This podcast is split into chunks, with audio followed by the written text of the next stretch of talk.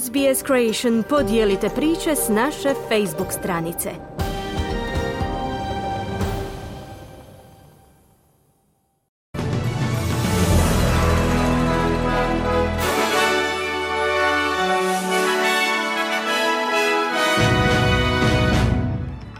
U današnjim vijestima poslušajte. Premijer Anthony Albanese najavio je plan za reformu NDIS-a. Izraelski premijer tvrdi da je izraelska vojska opkolila kuću čelnika Hamasa. 11 osoba je hospitalizirano nakon sudara kamiona i školskog autobusa u Queenslandu.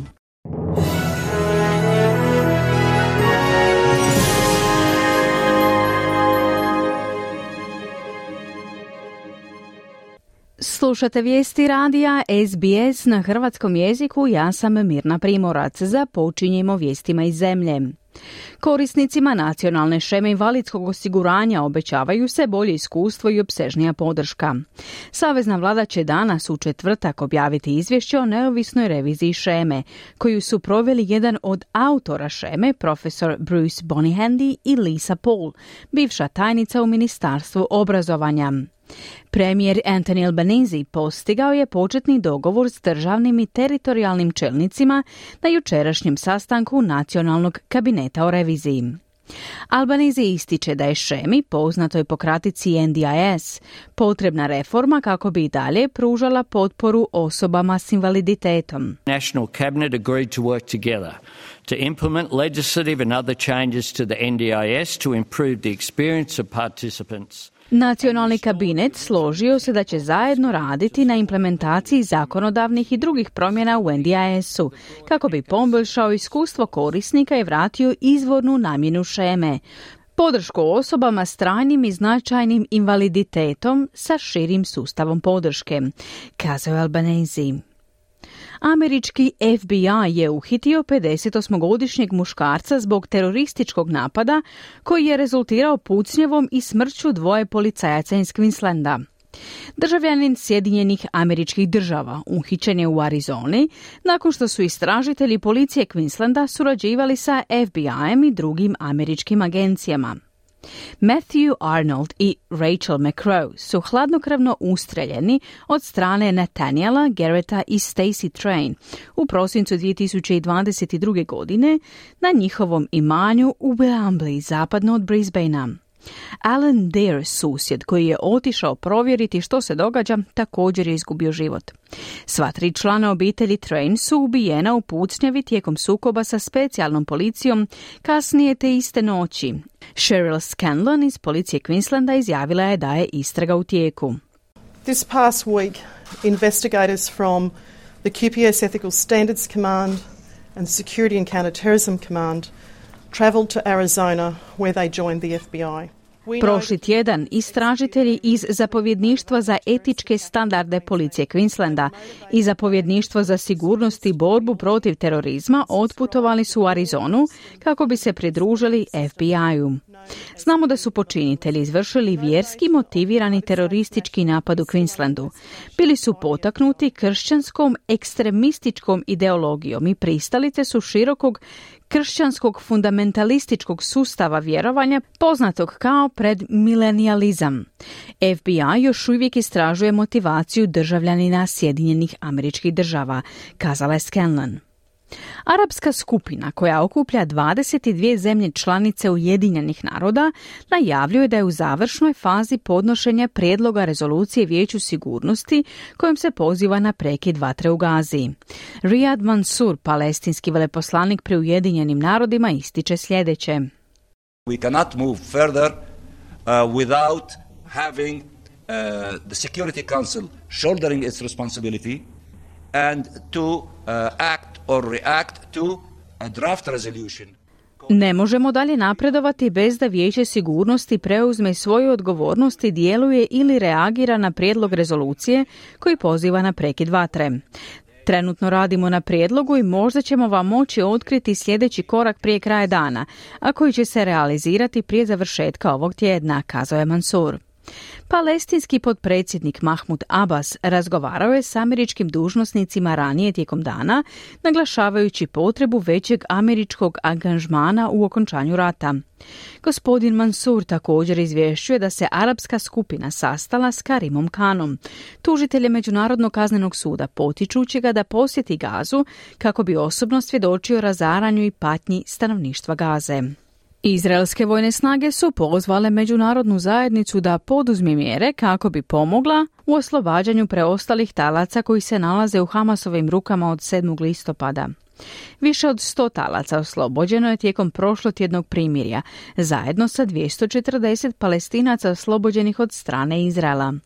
Glasnogovornik izraelskih obrambenih snaga Daniel Hagari izjavljuje da Izrael više ne može tolerirati vojnu prisutnost Hamasa u Gazi nakon napada 7. listopada koji je izazvao rat. International organizations know their mandate and they also know the facts. Hamas is preventing them from doing their job. Međunarodne organizacije poznaju svoj mandat i također su svjesne činjenica. Hamas im sprečava obavljanje posla. Izraelske obrambene snage učinit će sve što je u njihovoj moći da spase naše taoce i vrati ih kući.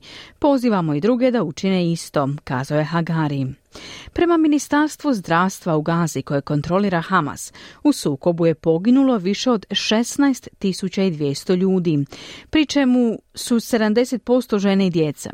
Također se navodi da je više od 42.000 ljudi ranjeno. Izraelski premijer Benjamin Netanyahu tvrdi da je izraelska vojska opkolila kuću čelnika Hamasa. Sinoć sam rekao da naše snage mogu doseći bilo gdje u pojasu Gaze. Sada ukružuju kuću čelnika Hamasa. Dakle, njegova kuća nije tvrđava i on može pobjeći, ali samo je pitanje vremena kada ćemo ga uhvatiti, kazao je Netanjahu. Izrael je pokrenuo svoju vojnu kampanju kao odgovor na napad 7. listopada od strane boraca Hamasa, koji su prema podacima Izraela u izraelskim gradovima ubili 1200 ljudi i zarobili 240 talaca. Predsjednik Joe Biden uputio je hitno upozorenje kongresu ističući da financiranje Ukrajine, citiramo, ne može čekati. U svojim izjavama iz Bijele kuće predsjednik Biden izražava za prepaštenje što kongres još uvijek nije odobrio desetke milijardi dolara vojne i ekonomske pomoći Ukrajini, dok je njegova administracija upozoravala na teške posljedice za Kijev i poklon koji bi to predstavljalo ruskom predsjedniku Vladimiru Putinu ukoliko Kongres ne poduzme konkretne korake. This cannot wait. Congress needs to pass supplemental funding for Ukraine ovo ne može čekati. Kongres mora odobriti dodatna sredstva za Ukrajinu prije nego što krene na blagdansku stanku. To je tako jednostavno. Iskreno smatram da je zapanjujuće što smo uopće došli do ove točke. Dok republikanci u Kongresu, nažalost, pokazuju spremnost dati Putinu najveći dar na koji je mogao računati. Mi riskiramo napuštanje našeg globalnog čelništva ne samo u Ukrajini, već i šire, kazao je Biden. Predsjednik Biden zatražio od kongresa gotovo 161,5 milijardu australskih dolara za financiranje ratova u Ukrajini, Izraelu i drugim sigurnosnim potrebama, ali se suočava s oštrim otporom u parlamentu. Deset učenika i jedna odrasla osoba hospitalizirano je nakon sudara kamiona i školskog autobusa na autocesti u Queenslandu. Policija je pozvana na autocestu M1 jučer u srijedu 6. prosinca nakon što je u autobus zaustavljen uz rub ceste udario kamion s prikolicom. Operator službe hitne pomoći Queenslanda Scott Harris izjavio je sljedeće za Channel 10. The truck had um, a single occupant, their driver, and the bus had around 60 occupants, 55 of which students. U kamionu je bio jedan putnik, vozač, dok je autobus imao oko 60 putnika, od kojih su 55 bili učenici, četiri učitelja i jedan vozač. Od toga smo hospitalizirali ukupno 11 pacijenata s mjesta nesreće. Većina ozljeda bila je prilično umjerena, uključujući prijelome i ogrebotine, kazao je Harris. Policija Las Vegasa izišla je na intervenciju nakon dojave u pucnjevi s više žrtava na kampusu sveučilišta Nevada u Las Vegasu u blizini Beamhola. Naknadno su objavili da su locirali napadača i da je mrtav. Za sada se ne znaju detalji napada. Jedna od evakuiranih osoba je opisala što je vidjela. We were evacuated out by police uh, holding guns. We all like walked out with our arms up. When we were walking out, we saw Evakuirani smo od strane policije koja je nosila oružje. Svi smo izišli s podignutim rukama. Dok smo izlazili, primijetili smo da je jedan od prozora poguđen hicima iz vatrenog oružja. Znate, stvarno su dobro obavljali posao pružanja informacija, obavještavajući nas o tome gdje se nalazi napadač. Brzo su nas izveli van. Znamo da je barem jedan napadač bio u poslovnoj zgradi na drugom katu. Čuli smo da možda postoji drugi napadač. Možda. Sretni smo što smo vani, kazala je jedna od svjedokinja pucnjave. Policija trenutno pretražuje dvije zgrade na kampusu kako bi utvrdila broj žrtava.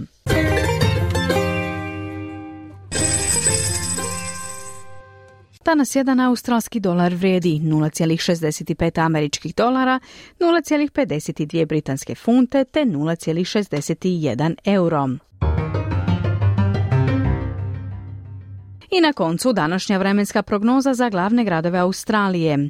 U Pertu se danas očekuje pretežno sunčano vrijeme te maksimalna dnevna temperatura do 28 stupnjeva Celzijusa. U Adelaidu pretežno oblačno i temperatura do 33. U Melbourneu umjereno oblačno i temperatura do 24. U Hobartu umjereno oblačno i temperatura do 23. U Kamberi danas oblačno i temperatura do 32. U Sidneju pretežno sunčano i temperatura do 29. U Brisbaneu sunčano i temperatura do 31. I u Darwinu se danas očekuje kiša te je moguće i nevrijeme i maksimalna dnevna temperatura do 34 stupnja Celzijusa. Slušali ste vijesti radija SBS na hrvatskom jeziku. Za više vijesti posjetite internetsku stranicu SBS News.